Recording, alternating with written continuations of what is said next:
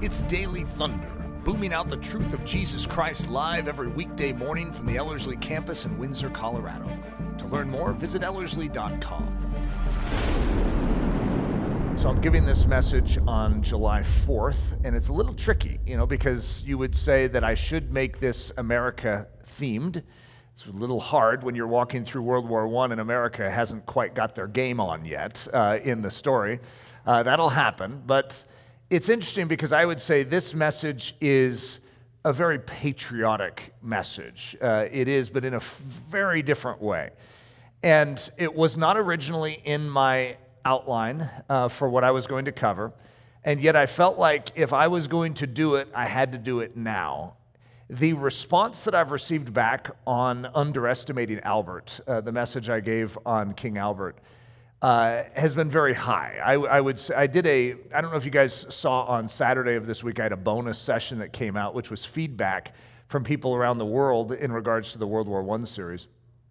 And underestimating Albert got a lot of uh, commentary on it. Uh, there's something about this guy, I think, that intrigues us. And it, I think it also catches us off guard because some of us had never heard of him. And it's like, how could someone at that level of quality not be known? Uh, and that, that's sort of a shocker to us, too, especially when you find out that he's been described as a combination between Winston Churchill and Theodore Roosevelt. It's like, okay, and where has this guy been my whole life? Uh, and just a very, very unique man. And so there's a lot more to his story. And I'm going to take another slice out of it in World War I that I think is worthy of reflection.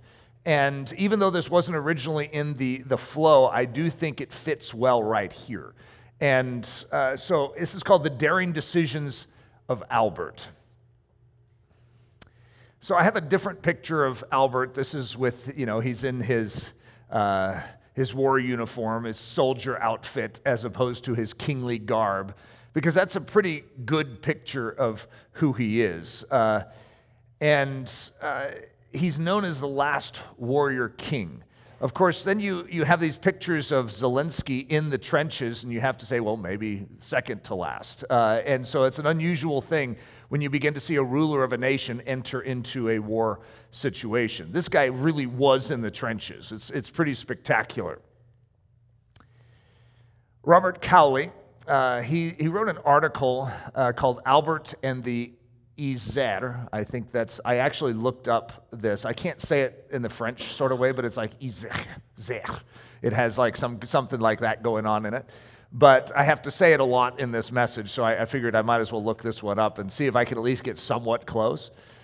But a great article if you ever want to look it up. Uh, and he says this Of all the presidents, prime ministers, and emperors who presided over the Great War, Albert was the only one who actually commanded his army, even to overseeing its day to day operations. He was also the only one who regularly showed up in frontline trenches. Just a unique, I mean, even if that was all that we said, it'd be very impressive. And I mean, just to imagine a king or an emperor in the trenches where the bombs are going off, it's like that's unheard of. It's just not the way it works. That army was, to be sure, small, but its symbolic importance was far out of proportion to its size, and the tiny stretch of line it held, about 4% of the Allied side of the Western Front, Belgium and its violated neutrality provided the Allies with the ready made patina of morality the war otherwise lacked. And Albert, the man who chose against all odds to resist the Hun, remember that's the Germans, approached crusaderhood as nearly as anyone he became, despite himself, the world's last warrior king. So, we're going to go back in time a little, and we're going to go to a royal dinner where the Germans are hosting the Belgian leadership. And so they've, they've asked Albert. Remember, they're trying to get their finger on the pulse of this man. This man is a quiet man, he doesn't say much. And that which is before Albert, uh, Leopold, uh, was not a pleasant man. Uh, he was a barbaric man who had a price tag on him, and the Germans knew it. They knew that Leopold was purchasable for a price, for the right price. And so, since their Schlieffen plan to start out World War I had to swing like a sledgehammer through Belgium, and that was their entire plan, it had to go through Belgium. Belgium, that was the only way to make it work. They needed to know that the king of the Belgians was going to be purchasable. The problem is, Leopold passed away in 1909, and now we're 1914, and Albert I has risen to the throne but they don't really know Albert. They're just sort of presuming he must be of the lineage of Leopold, which is, of course, what underestimating Albert was all about. So they're going to invite him to dinner. Uh, and so we're in November of 1913. It's going to be August. Well, the uh, Gavrilo Princip's gunshot in Sarajevo, killing the Archduke Franz Ferdinand, is June 28th. And then you're going to see the declaration of war on Serbia by Austria Hungary on July 28th. And then you're going to see the mobilization, and August 2nd is when they're going to give the ultimatum to Belgium, which was not expected. It's like, are you serious? You want us to let you pass through? Uh, we're a neutral country. You, you can't do that. Otherwise, we're siding with you by allowing you through. And so that's where you're going to start to see the conflict happen. August 4th is when the neutrality of Belgium is going to be violated and the Germans begin marching in. So this is November of the year before. And this is Barbara Tuchman. She says In November 1913, King Albert was invited to Berlin, as his uncle had been nine years before. The Kaiser gave him a royal dinner at a table covered with violets and set for 55 guests, among them Secretary of War General Falkenhayn, Secretary of the Imperial Navy Admiral Tirpitz, Chief of Staff General Moltke, and Chancellor Bethmann Hollweg, all important characters in World War I. The Belgian ambassador, Baron Beyens, who was also present, noticed that the king sat through dinner looking unusually grave. After dinner, Beyens watched him in conversation with Moltke and saw Albert's face growing darker and more somber as he listened. On leaving, he said to Beyens, Come tomorrow at nine, I must talk to you. In the morning, he, that's Albert, walked with Beyens through the Brandenburg Gate, past the rows of glaring white marble um, uh, big word in German, in heroic postures, mercifully shrouded by the morning mist to the Tiergarten where they could talk undisturbed. At a court ball early in his visit, Albert said he had received his first shock when the Kaiser pointed out to him a general. It was von Kluck, as the man designated to lead the march on Paris. So von Kluck is going to be the one at the very edge of the sledgehammer. So that's, that's going to be the one to ultimately capture Paris. And so back in no, November of 2000, uh, November of 2000, November of 1913, that's what he's going to point out as the man designated to lead the march on Paris. Then, prior to dinner the evening before, the Kaiser, taking, that's William II, by the way, hopefully we're all staying up with, with that. William II, taking him aside for a personal talk, had poured forth a hysterical tirade against France. He said France never ceased provoking him. As a result of her attitude, war with France was not only inevitable, it was near at hand. The French press treated Germany with malice. The three year law was a deliberately hostile act, and all France was moved by an unquenchable thirst for revanche. It's true. Trying to stem the flow, Albert said he knew the French better. He visited France every year, and he could assure the Kaiser they were not aggressive, but sincerely desired peace. In vain, the Kaiser kept insisting war was inevitable. After dinner, Moltke took up the refrain War with France was coming. This time we must make an end of it. Your Majesty cannot imagine the irresistible enthusiasm which will permeate Germany on Der Tag, on the day. The German army was invincible. Nothing could stand up to the Furor Teutonicus. Terrible destruction would mark its path. Its victory could not be in doubt. Troubled by what motivated these startling confidences as much as by their content, Albert could only conclude they were intended to frighten Belgium into coming to terms. Evidently, the Germans had made up their minds, and he felt that France should be warned. He instructed Beyens to repeat everything to Jules Cambon, the French ambassador in Berlin, and to charge him to report the matter to President Poincaré in the strongest terms. So, what you see is you already see decisions being made inside of Albert. Albert is seeing something. He's seeing a dark cloud uh, that is emerging out of Germany, and he recognizes what it's trying to do. It's trying to cow him into whether it's sub- submission, uh, subservience, to say they're coming and it's going to be dreadful. And he has hunches. You know, he knows the quickest way to Paris is going to be through his roads. And this isn't sounding good. So he is going to actually make a decision to warn the French of this. This private conversation, he's going to make a decision. And the, main thing, uh, remember, I called this the daring decisions of Albert. Albert is going to make decisions that are very, very difficult. In our life as believers, we have a decision making response, responsibility. We need to actually carry this thing known as integrity all the way through this battle. And we need to make decisions that are very challenging at times. And you're going to see Alberts being in a position to make some rather, what we would say, impossible ones. The first decision is August 2nd. Now, this is a quote I gave before, and I figured I needed to find a way to get it back in because it's such a great quote. This is the famous Belgian response when Germany basically gives the ultimatum let us through. Let us through. We don't want to harm you, but you need to let us through. And, you know, with that sort of dark hint, it's like, and if you don't, just, just know we are 10 times your strength just in manpower, a thousand times your strength in artillery. So you choose. If we are to be crushed, let us be crushed gloriously. Just stirring. It's an incredible thought to think that, you know, as a believer, if we're going to actually be crushed, let's be crushed gloriously. And here's the quote from Alfred. Alfred. Uh, I gave a series called uh, Spiritual Lessons from Alfred the Great. So if it's funny because there's so many similarities between Alfred and Albert.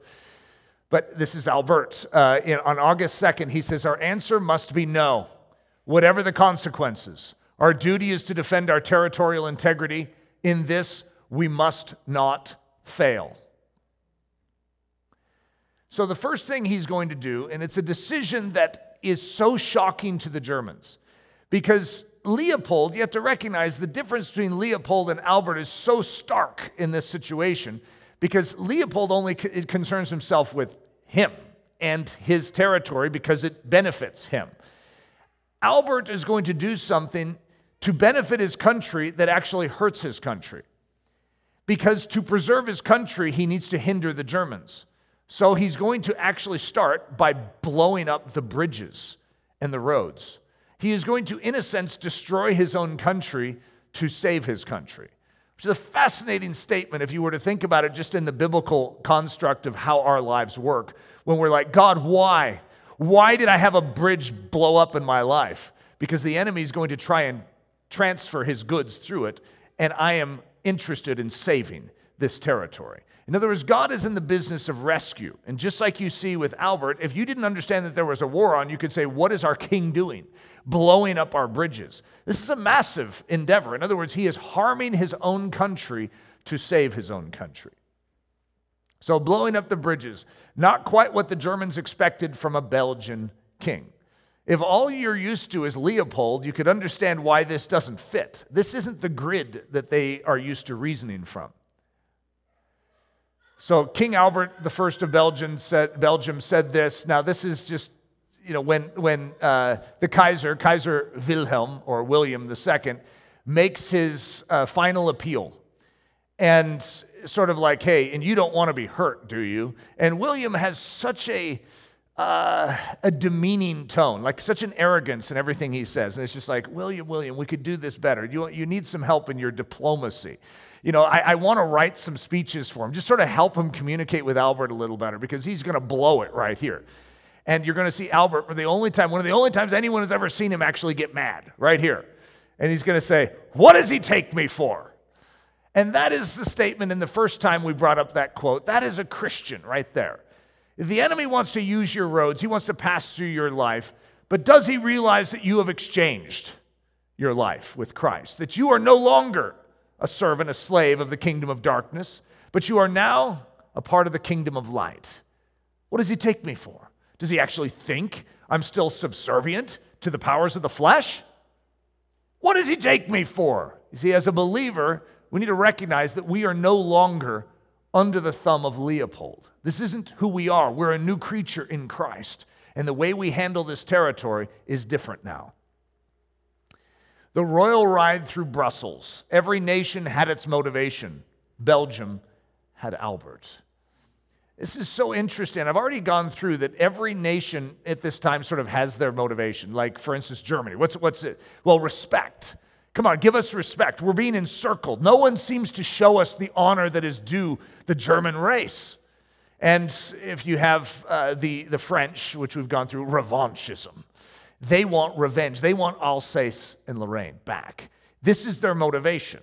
And so each nation sort of has this motivation, right? And if we go into, you know, Russia and Austria, Hungary, Serbia, they all have something that's motivating. But what a unique statement. What was Belgium's, Belgium's motivation? What, what was it?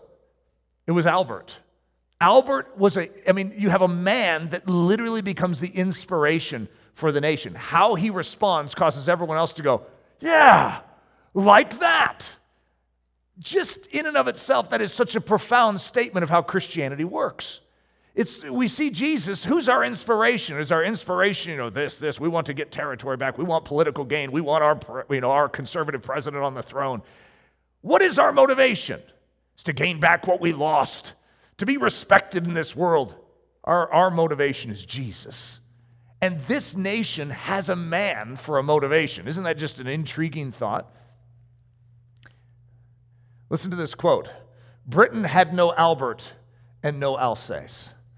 In other words, Britain was struggling to get into the war because it didn't have a clear motivation. And that statement says so much in it. It didn't have an Alsace and it didn't have an Albert. What are we following? What are we doing this for? The nation was divided. Why do we have to come to the support of France? I mean, why are we doing this? That's just a handshake deal. And so that statement, just in and of itself, says a lot about Belgium and about Albert. Barbara Tuchman says this In Brussels, one hour after the invasion begins, we're August 4th, King Albert, in unadorned field uniform, rode to meet his parliament. At a brisk trot, the little procession came down the Rue Royale, led by an open carriage in which were the Queen and her three children, followed by two more carriages, and bringing up the rear, the king alone on horseback. Houses along the way were decked with flags and flowers. An exalted people filled the streets. Strangers shook each other's hands, laughing and crying, each man feeling, as one recalled, united to his fellow by a common bond of love and hate. Wave on wave of cheers reached out to the king as if the people in one universal emotion were trying to say he was the symbol of their country and of their will to uphold its independence. Even the Austrian minister, now remember, Hung- uh, Austria Hungary is on the opposite side, okay, and this is their diplomat in Belgium at the time, in Brussels, Belgium at the time. Even the Austrian minister, who had somehow forgotten to absent himself, and with other diplomats was watching the procession from his parliament windows, was wiping tears from his eyes. that's, a, that's a very unique statement. Even he can recognize the profound movement of what this man is doing for his country. We will not bend. We will not give up our territory. But Albert, you do realize that Germany is unstoppable. We will not bend. We will not compromise. And what that is going to do to this people is very similar to what's going to happen in Great Britain with Winston Churchill in World War II. When he gives his famous speech, and you're going to see things like Dunkirk begin to unfurl. You're going to see a nation rise up that was literally chewing its nails the day before. And suddenly they have this confidence that they can win. And that is an extraordinary thing when it happens. Inside the hall, after members, visitors, and the queen and the court were seated, the king came in alone, tossed his cap and gloves onto the lectern in a businesslike gesture, and began to speak in a voice only faintly unsteady. When recalling the Congress of 1830 that created an independent Belgium, he asked, Gentlemen, are you unalterably decided to maintain intact the sacred gift of our forefathers? The deputies, unable to control themselves, stood up with shouts of, I think this is we, but we, we, we. So it's like everyone is united. He is inspiring them. Are we ready to lay down our lives? Are we ready to do whatever it takes to defend this territory? there occurred in Belgium one of the rare appearances of the hero in history. Belgium was lifted above herself by the uncomplicated conscience of her king, and faced with the choice of acquiescence or resist, took less than three hours to make her decision, knowing it might be mortal. In other words, they have 12 hours. It took less than three for all of them to get together and say, We know what to do. We know what is right. But who is leading that? It's the king. The king starts with an almost instant type of response no is our answer. And the rest of the nation, who may have been willing to be cowed, suddenly esteems that as their decision. And they see the nobility in it, and they want to rise up to it. The biblical doctrine of yes, God really, really likes to dish out yeses. Now, the audience right in front of me, almost all of you were in a session this past week, or maybe it was, I don't know when it was, could have been two weeks ago, but uh, the two sided ticket, I think it was Wednesday, wasn't it? And where we talked about this principle of yeses and nos. And I'm going to touch on that again because that plays into what we're going to see in this storyline. We are going to see a process that this leader is going to go through to make his decisions. And I'm going to say it's very, very impressive. He is going to make decisions that are very hard on himself, but are going to preserve that which is true. And so in the Bible, we have this idea of God saying yes. You know, when you knock, doors open. When you seek, you find. And there is a process that God is going to equip us and train us in, in our understanding as believers, that when you go after God, He is found. He is a rewarder of those that diligently seek Him. A simple way of saying it is God says yes. Now, when you come to that conclusion that God says yes, it would seem a little strange to say that God also says no. It's like, whoa, whoa, whoa, whoa, stop right there, Eric. If God's going to say yes, he needs to say yes. You, you, see, that's where my, my feet can stand firm upon rock if I know that God is going to say yes. However, the basis for you to stand firm upon rock is actually God's character, his nature, which is unmoved. You see, God is going to say yes because he's a yes saying God. However, to be able to say yes, he sometimes has to say no.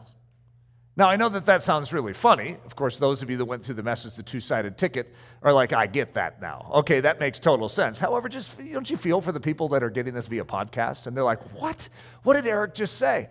In other words, to preserve his yeses and to be able to say yes, as he intends to say yes, he actually has to say no. So let's at least dive into that a bit. We know that God really, really likes to dish out yeses.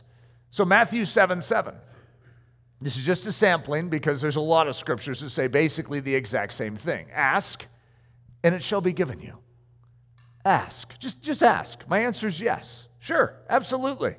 I mean, he's a good father. And so if you ask for bread, he's not going to give you a stone, right? I mean, hey, he's a good father. So we get this idea that he says yes. And so there's just a smattering of nine other scriptures that support and say the exact same thing. God says yes.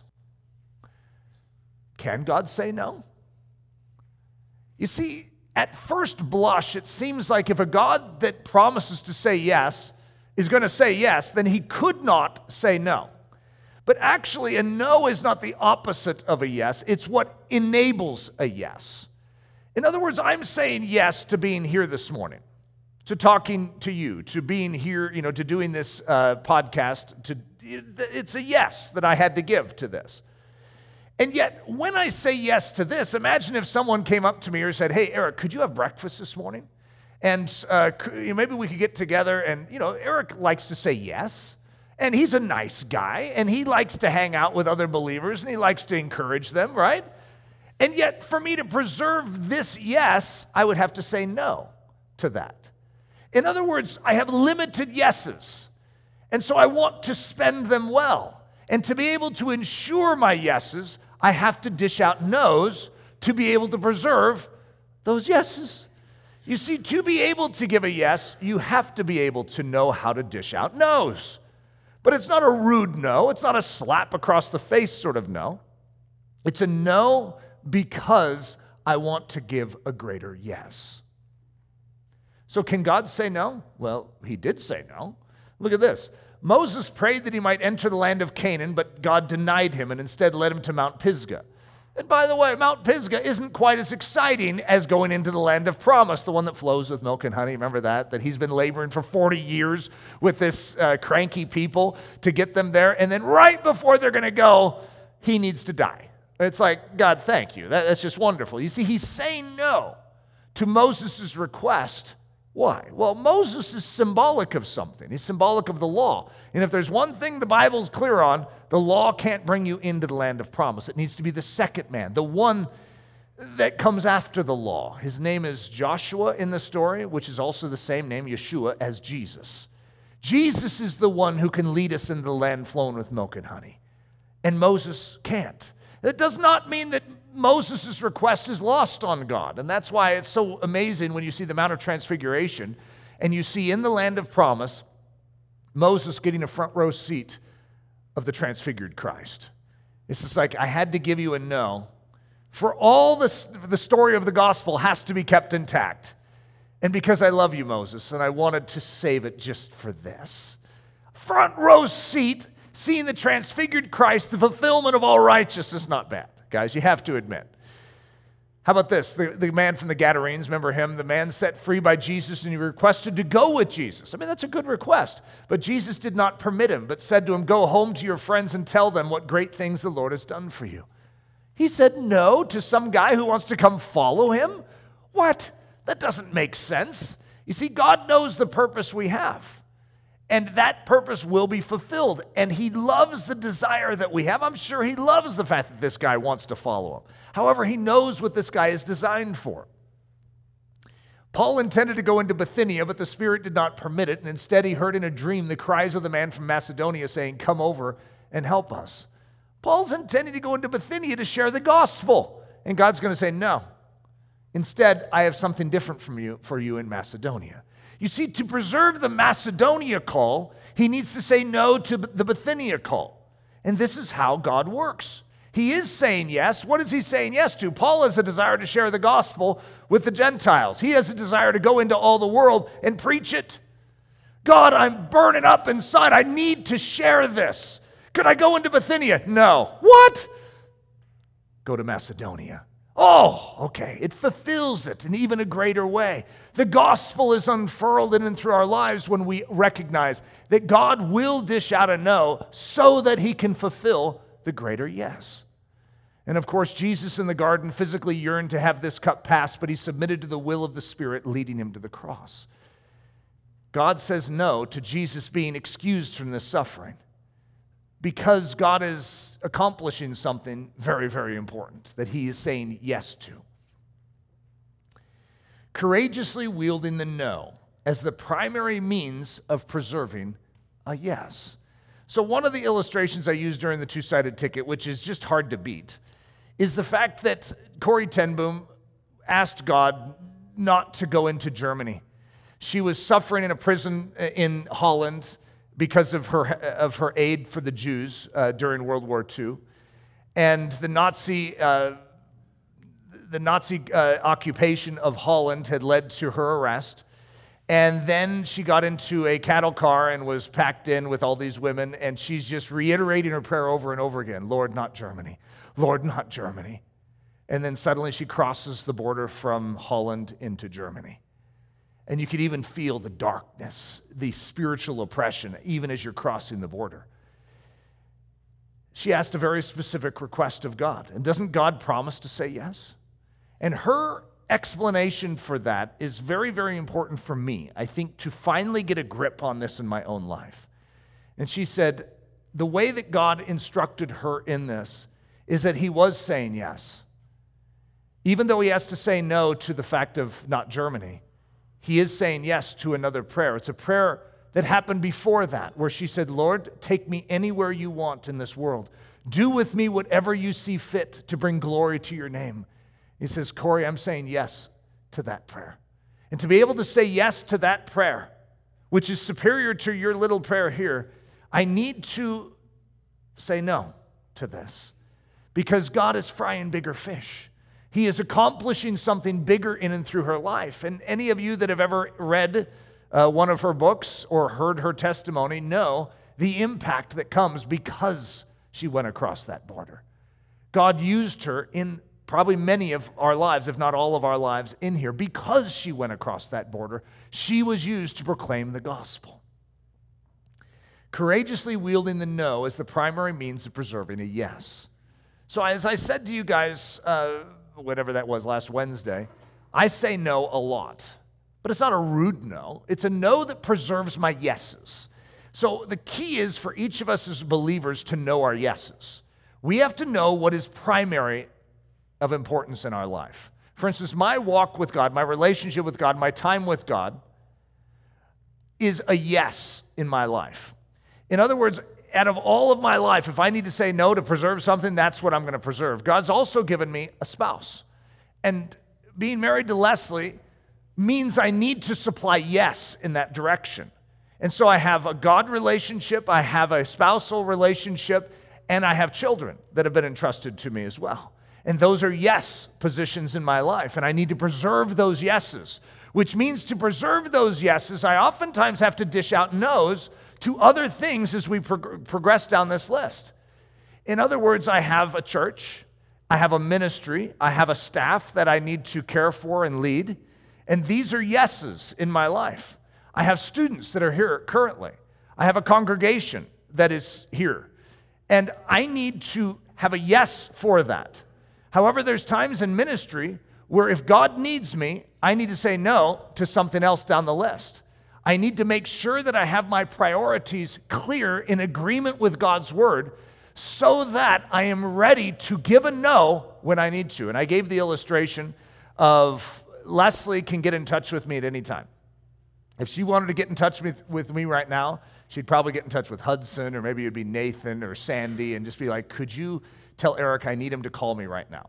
And one of them would awkwardly make their way up to the front in the middle of the daily thunder session and give me a note, usually, is how it reads. I've gotten this from Sandy quite a bit, and it's like, Leslie needs a call, or something to that, to that degree. And I will immediately stop what I'm doing, even if it's in a film process, because Leslie knows that I'm doing this right now, right? If she needs me, she needs me. And that is a yes that I would have, which could look like a, a very rude no to all of you, when in actuality, you're seeing the discipling of Christ even in me doing that. And so for us to know our yeses becomes very, very important. In this story, Albert must know his yeses. What matters the most? Because he's going to have a lot of pressure around him for how to use his strength. He has a military, he has territory, he has roads, he has bridges. He needs to make decisions because he has international pressures all around him that are telling him what he needs to do. He's just little small Belgium. So he's not the one that should be making the decisions, right? And he's like, I'm responsible as king of this country. I will make decisions in alignment with that priority. I mean, it's very impressive. He's not thinking about himself. If he was thinking about himself, he would have taken, what was it, the equivalent of what we said, like a billion dollars uh, gold, uh, pounds sterling. I mean, that, that, would be a, that would have been wise.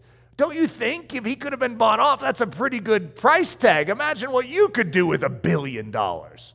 Yeah, your conscience might not let you live very well with it for the rest of your life. However, that's how most people go, but you are not like most people. What does he take me for? I have transferred from the kingdom of darkness to the kingdom of the dear Son. I am no longer about self, I am now about Christ.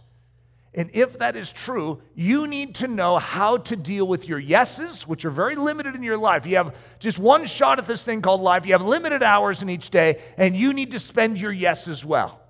You want to be like God, one who says yes, says yes to that which is in agreement with the will of God.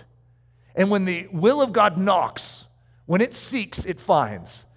When it asks, it receives. This is how the will of God works with us because we are like that nature of God, which is ready and disposed to say yes. And when the will of God asks for bread, we do not give it a stone. In other words, we give our best. And that's what you're going to see in this story. It's truly a remarkable story that sort of fits the July 4th flair, you know, of protecting your country, standing up for what is right and patriotic and all that. It fits. So these are four illustrations uh, of a higher version of a yes. In other words, that you have to give a no to so that you can give the higher version of a yes. So the no that is given in order that a yes might be supplied. A yes to something that is exceedingly abundantly above all that we could ask or think. Because many of us just, we ask and think very low. And God desires to do things exceedingly abundantly beyond all that we could ask or think. Here's an illustration Israel cries for a, a deliverance from the Romans. I mean, they know their Messiah is coming. They've also tied their Messiah to being a military deliverer. And when he comes, he's going to eradicate the Romans. And yet, what Jesus is going to do is so much bigger than that. They would have been fine if their Messiah came and just eradicated the Romans. Lord, please come, take away the Roman Empire, get us out from under their boot. It's a good prayer right? However, it's the smallest prayer, and God's going to say no. What? Isn't He a God that says yes? I am saying yes to something much bigger. I'm delivering you from a greater power, from the power of sin and death. You've been enslaved, and I'm setting you free. I'm giving you life for all eternity. You know what? You have to admit that's very impressive. That's a pretty good yes.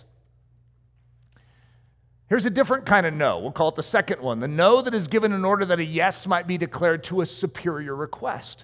Joseph, uh, as he's in prison, and he's making the request Lord, remind the cupbearer of, of the fact that I interpreted his dream. I, I should have some favor here. I'm, this is an unjust sentence that I have. I mean, Potiphar's wife was a liar. I shouldn't be here.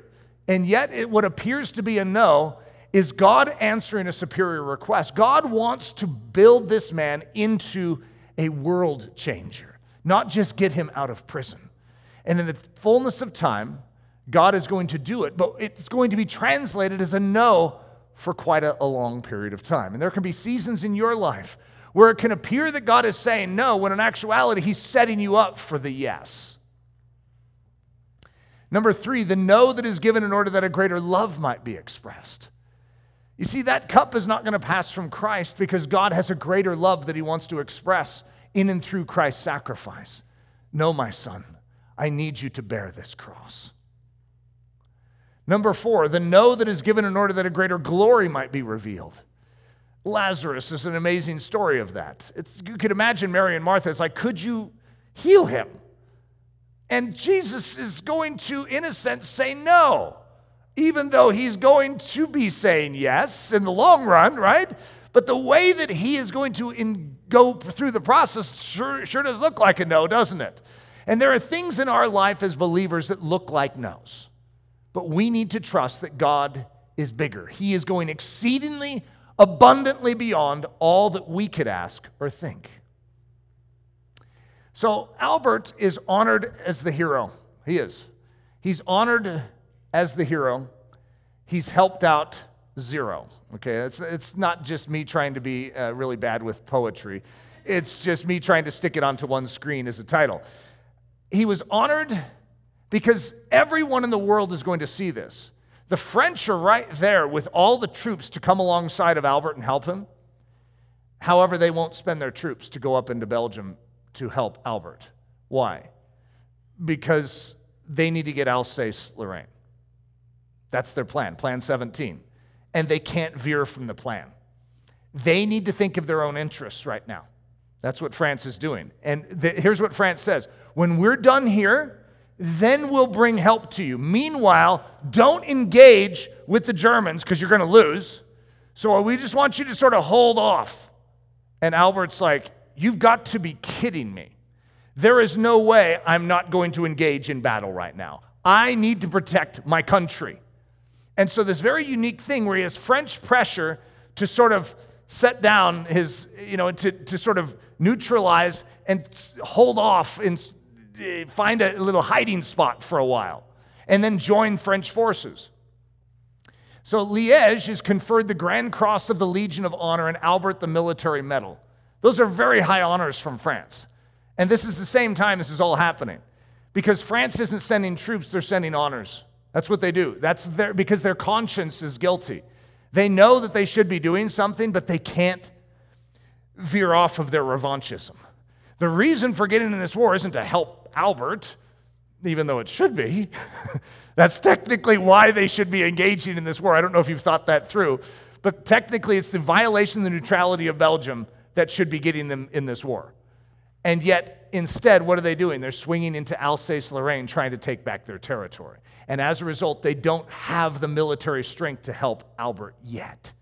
So Albert is on his own. But he's going to get the military medal. I mean, that's, that's really something. Don't you feel good for him there?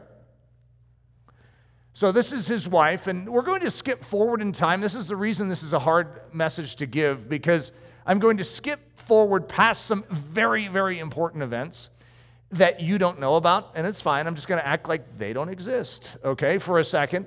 And we're still in Belgium, okay? We're still in this process of the Germans trying to come through and take this territory and control it. And the Belgians have been nasty creatures to deal with. And the Germans have really struggled. In fact, the, the Belgians uh, historically are going to show one of the greatest uh, pound for pound fights that any little nation has ever shown in history. His wife, remember, she's going to function as a nurse in this war. Elizabeth, Queen of Belgium, she says in her journal, situation very bad. Everything seems black to Albert. These are hard moments to be in. And decision making in those difficult moments, it is important to remember what is true and to not move by emotion in those moments. The next day is going to be a crucial day in Belgium history. Belgian history. It's really hard to figure out when to use Belgium and when to use Belgian. Albert's daring decisions. So I'm going to go through a list of four key decisions that he is going to have. First off, we know of to stand against Germany outnumbered 10 to 1, and that's just manpower. Eh, military power, it's way beyond 10 to 1 odds. But just manpower going through Belgium, we have 10 to 1. Number two, to blow up the bridges and to destroy the roads of Belgium. Did you know that he didn't even hesitate in making that decision? Blow them up, is what he says. He probably said a little more calmly than that. Blow them up. He probably said it with a little sort of Belgium French accent too. So I can't do that, but you can imagine it at least. Number three, to continue to fight instead of wait for the assistance of the French, to preserve his nation first, even if it means he is lost, stranded, or worse.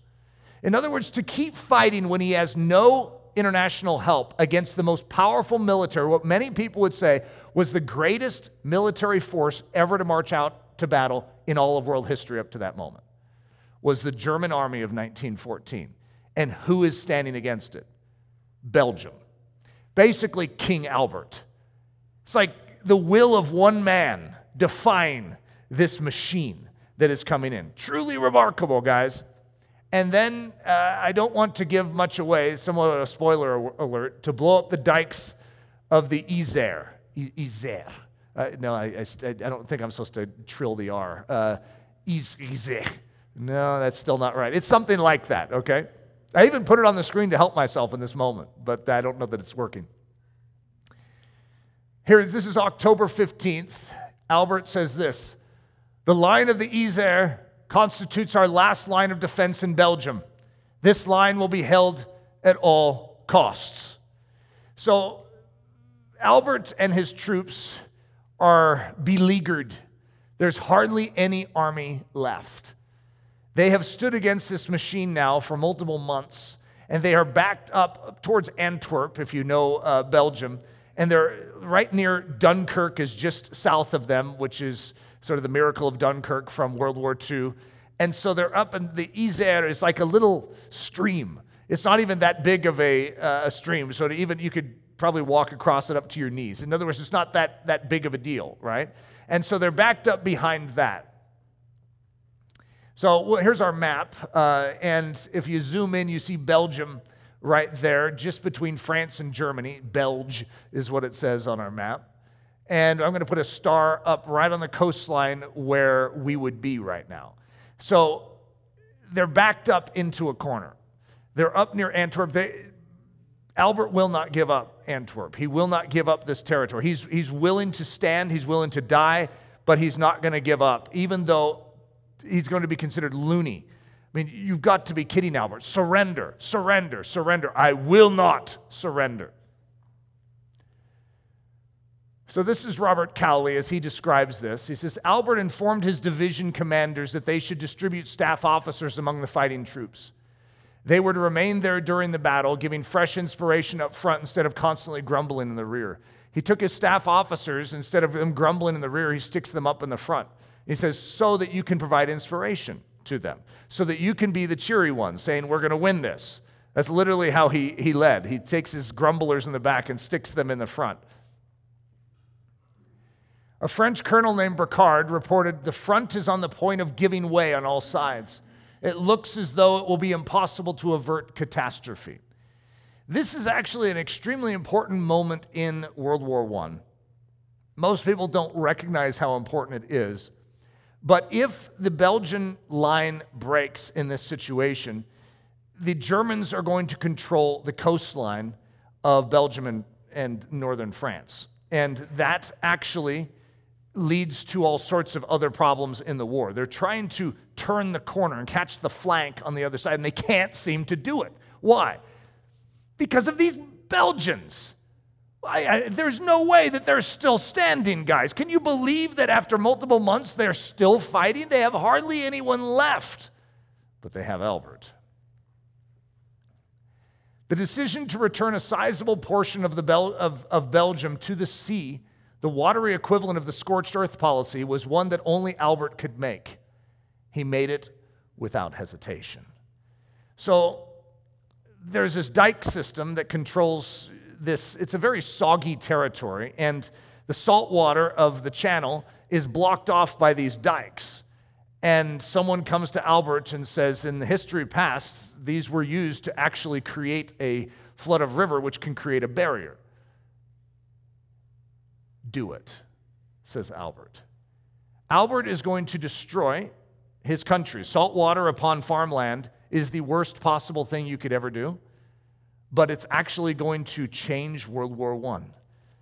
He has blown up his bridges, he has spent all of his military men, and now he's going to blow up the dikes and actually allow seawater into his country and it's going to destroy that land for many, many years. I don't even know how long it's going to take to heal after this.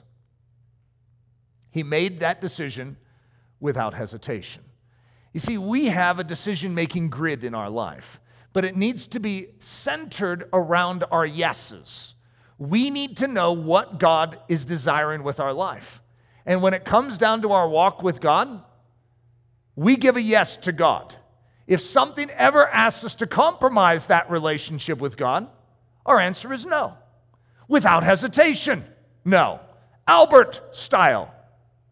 You see, when it comes to our spousal relationships, our family relationships, the integrity of what we have in covenant bond with the body of Christ, if something ever comes and asks us to compromise those relationships, the answer is no. Unhesitatingly, no. You see, the way you make your decisions is not based on a price tag or comforts. It is based on a priority system of where your yeses land. If your yeses are landing based in comfort, if it's based in reputation and your desire to be liked, you will be purchased. The devil will discern that price tag and he will get you. However, you're no longer a Leopold, you're an Albert. And Albert seems to know what his value system is. He is just sort of one of these quiet, tall, lanky characters that is going to shock the world. No one knew this man had this in him. But one thing Albert knows is he knows what his value system is. And the way he is going to lead is deeply inspiring, I'm guessing, to every single one of us. It's like he himself is going to go to the front. He himself is going to be a fighting man. He himself is going to be in the trenches. His wife is going to be a nurse. A nurse, a queen is going to function as a nurse. There is something about that model of leadership that, to be honest, outside of Alfred the Great, I don't know that I've seen it. I mean, there are stories I share from World War II about Winston Churchill going in amongst the people, helping this lady out from under the rubble, and having tears in his eyes as he's helping his people through the Battle of Britain that are deeply inspiring to me. However, this is like a whole nother rung. This is someone whose very country is being invaded, and he is making, has to make decisions every day that have such weight upon them. But he knows when he's asked by the French basically to make a decision for the Allies as a whole or for Belgium, he's going to choose Belgium. I'm choosing Belgium. I have to stand for my homeland. I can't compromise my own people to preserve the French in this situation. Oh, I want to help you, French, but right now I am under attack. I can't just wait. I must defend my homeland. Very interesting process this man has to go through. And I would say, as we, you're, you're probably not making decisions at this level. Just a hunch. If any of you are, we should probably talk afterwards. I'd be very interested in talking, telling your story in one of these Daily Thunder episodes. This is a very, very heavy weight that very, very few people on earth and throughout Earth's history have ever had to carry. And yet, in your little miniature version of it, you are called to the same life. The Germans or the enemy wants to come through your territory and they want to use your bridges they want to pass through Liège unharmed. And yet you've been given weapons of warfare that are mighty to say no. But to say no and to risk the hazards that come to your life because you say no is a tremendous challenge for the human. Because comfort and ease is a draw card for us. But we must have a yes system. We must know why we are here. We, we must know what is central to our life. And if anything ever asks us to violate that, the answer is no. Unhesitatingly, no. Everyone regards the Marne as the turning point of 1914. You don't know anything about that yet. You did not see that line. And of the First World War itself, indeed it was. But it might have been only a temporary reverse if the Germans had managed to breach another river barrier, that of the Yser. You see, if the Germans get through this situation, it changes the entire war. However, because of Albert, they don't. Because of Albert's willingness to unhesitatingly say, Do it! Do what is necessary in this situation you ever put yourself in one of those situations where your life is on the line and the enemy, you know, is, is ready to kill you if you, but you can spare yourself if you, you know, sacrifice unto this, pay incense unto the gods, or, you know, declare that, uh, you know, Caesar is Lord. There's all sorts of options throughout history that have been given. Deny Christ or die. And how are you going to handle that situation? You handle that situation by handling all the small situations in your life to say yes to what needs a yes and to say no which, to that which needs a no.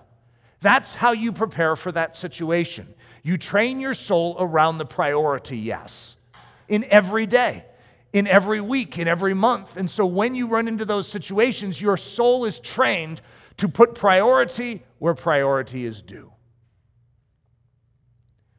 The inspirational hero of the Yser, the person who elected first to make a stand there with an army that had practically ceased to exist, and then to sacrifice part of his own country to the sea, was the Belgian king, Albert. Well, it sounds like a song needs to be sung uh, with that one. Father, there is a decision in our soul. And I pray that we would be like you in how we make our decisions. And Lord Jesus, that we would bring glory to you by preserving our yeses, by wielding loving no's. Lord, I pray that you would secure this dimension of our life and that there would be an unhesitating readiness. Even if it means blowing up the bridges in our life, and even if it means blowing up the dikes to let the Yser flow. Lord, I ask that you would move in us by your grace to accomplish this. It's in the precious name we pray. Amen. Daily Thunder is a listener supported production of Ellerslie Discipleship Training. At Ellerslie, we are laboring to rouse the Church of Jesus Christ out of its lethargy and build brave hearted Christians for such a time as this. Daily Thunder episodes are released every day, Monday through Friday, from our campus in Windsor, Colorado. And our weekly sermon is delivered live at 9 a.m. on Sunday mornings with a delayed live stream available at noon Mountain Time. Go to ellerslie.com forward slash daily to get all the details. Thanks for listening.